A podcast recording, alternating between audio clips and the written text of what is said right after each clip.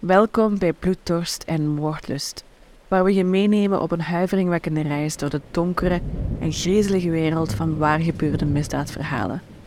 In deze aflevering ontdekken we het angstaanjagende verhaal van een meedogenloze seriemoordenaar, Henry Louis Wallace, ook wel bekend als de Taco Bell Strangler.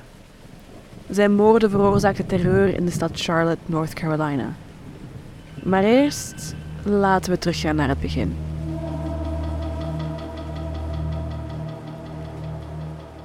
Het was 8 maart 1990, een dag die voor altijd in het geheugen van de inwoners van Barnwell zou blijven gegrift. Die dag sloeg het noodlot toe voor de 18-jarige Dashanda Bethea, een studente aan de Barnwell High School. Zij wist niet dat een toevallige ontmoeting met Wallace haar leven op brute wijze zou beëindigen. Het lichaam van Tashanda werd gedumpt in een diep en duister meer vlakbij Wallace's woonplaats.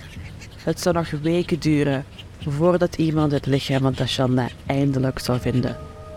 Wallace werd ondervraagd over haar verdwijning en dood, maar hij was altijd net een stap voor op de politie en hij werd nooit formeel aangeklaagd.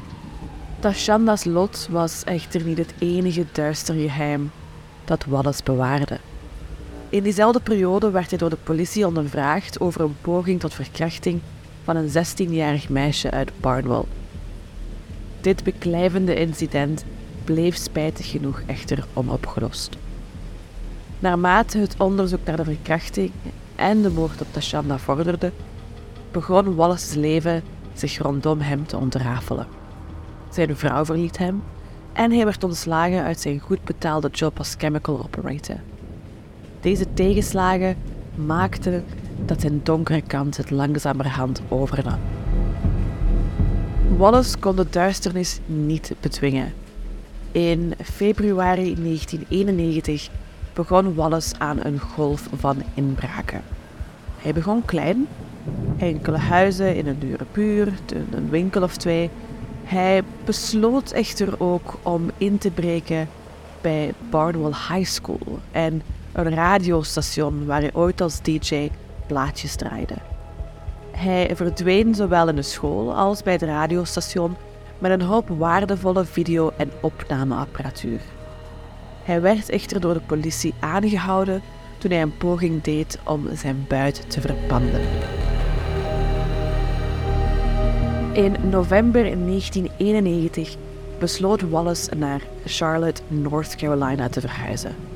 Na zijn aanhouding, zijn ontslag en zijn scheiding leek het hem een goed idee om opnieuw te beginnen in de grote stad.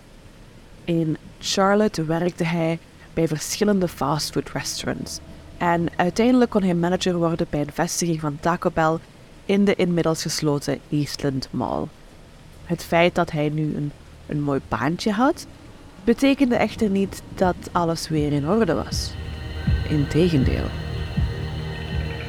In mei 1992 ontmoette Wallace de 33-jarige Sharon Nance. Sharon had zelf niet het makkelijkste leven achter de rug. Ze werd reeds veroordeeld voor het delen van drugs en voor prostitutie. Wallace pikte haar op op het straathoek en toen ze om betaling vroeg voor geleverde diensten, ging Wallace door het lint. In, in een vlaag van woede sloeg hij haar dood en dumpte hij later haar gebroken lichaam bij wat verlaten treinsporen. Haar levenloze lichaam werd pas enkele dagen later ontdekt. In juni van 1992 sloeg Wallace opnieuw toe. Caroline Love was een vriendin van Wallace en ze deelde een appartementje met hem. Ze was een jonge studente aan de universiteit. Caroline was een goed lachsmeisje dat in haar vrije tijd bij Bojangles werkte om wat bij te verdienen. Wallace verkrachtte en wurgde Caroline, waarna hij haar lichaam in een dichtbijgelegen bos dumpte. Maar dat is niet alles. Na haar dood ging Wallace zelfs zo ver om Caroline samen met zijn vriendin en Caroline's zus als vermist op te geven. Het zou bijna twee jaar duren voor Caroline's lichaam ontdekt zou worden.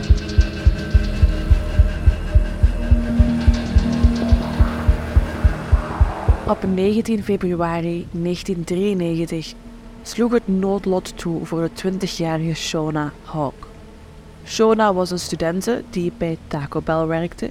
Ja, inderdaad, de, de Taco Bell waar Wallace manager was. De jonge studente werd verkracht en gewurgd. Meest ongelooflijke, Wallace ging nog naar haar begrafenis. Maar daar bleef het niet bij. Op 22 juni wurgde hij zijn collega Audrey Spain. Zij was 24 jaar oud. Hij stak haar lichaam in brand en haar verbrande lichaam werd drie dagen later op 25 juni gevonden. Ook haar begrafenis woonde hij bij met zijn zus en vriendin. Op 14 september 1993 drong Wallace het appartement van Michelle Stinson binnen. Michelle was een studente en een vriendin van Wallace. In het bijzijn van Michelle's oudste zoon liet hij een schrikbewind op haar los. Urenlang verkrachtte hij haar om haar later te wurgen en te bewerken met een mes.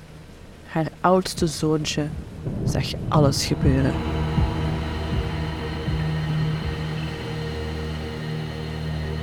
Op 4 februari 1994 werd Wallace gearresteerd voor winkeldiefstal. Maar de politie legde geen verband tussen hem en de moorden. Op 20 februari 1994, een dag nadat Shauna's moeder een beroep deed op het publiek om de moordenaar van haar dochter te vinden, verkrachtte en wurgde Wallace Vanessa Little Mac. Hij deed dat in haar appartement in West Charlotte. Vanessa was 25 jaar oud. Hij kende haar via haar zus, die net als hem in de Taco Bell in Eastlands Mall werkte. Op 8 maart 1994, een dag na haar verjaardag, overviel, verkrachtte en wurgde Wallace de 24-jarige Betty Jean Buchem. Buchem en Wallace's vriendin waren collega's bij Bojangles, waar zij de assistent-manager was. Na haar moord nam Wallace een aanzienlijke hoeveelheid juwelen en audio- en videoapparatuur mee uit haar huis en vertrok hij met haar auto. Hij verkocht alles in een pandjeshuis, behalve de auto die hij achterliet bij een winkelcentrum. Wallace keerde in maart van 1994 terug naar datzelfde appartementencomplex, wetende dat Bernice Woods op zijn werk zou zijn zodat hij zijn vriendin Brandy June Henderson, een 18-jarige middelbare scholier, huisvrouw en moeder van Woods' kind, kon vermoorden. Wallace verkrachtte Henderson terwijl ze haar baby vasthield om haar vervolgens te wurgen. Hij wurgde ook haar zoontje, die de aanval wonderbaarlijk overleefde. De politie verhoogde hun patrouilles in Oost-Charlotte nadat de lichamen van twee jonge zwarte vrouwen werden gevonden bij het appartementencomplex The Lake. Ondanks de verhoogde waakzaamheid wist Wallace binnen te sluipen om Deborah Ann Slota, 35 jaar oud en een collega van zijn vriendin, te beroven en te wurgen. Hij verkrachtte, wurgde en stak haar 38 keer in de buik en borst voordat hij geld uit het appartement meenam voor drugs. Sloters lichaam werd gevonden op 12 maart 1994. Op 13 maart 1994 werd Wallace eindelijk gearresteerd. Tijdens een 12 uur durende ondervraging bekende hij de moorden op 10 vrouwen in Charlotte. Hij gaf ook toe dat hij een elfde moord had gepleegd voordat hij naar Charlotte verhuisde. Wallace beschreef in detail het uiterlijk van de vrouwen, evenals hoe hij ze verkrachtte, beroofde en vermoordde.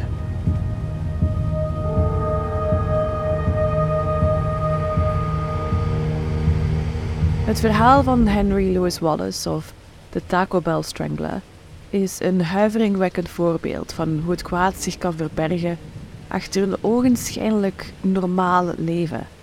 Zijn arrestatie bracht een einde aan een moorddadige en beangstigende periode.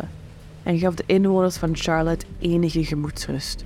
Maar het laat ons achter met een verontrustende vraag. Hoeveel andere monsters lopen er vrij rond, wachtend op een volgende kans om toe te slaan?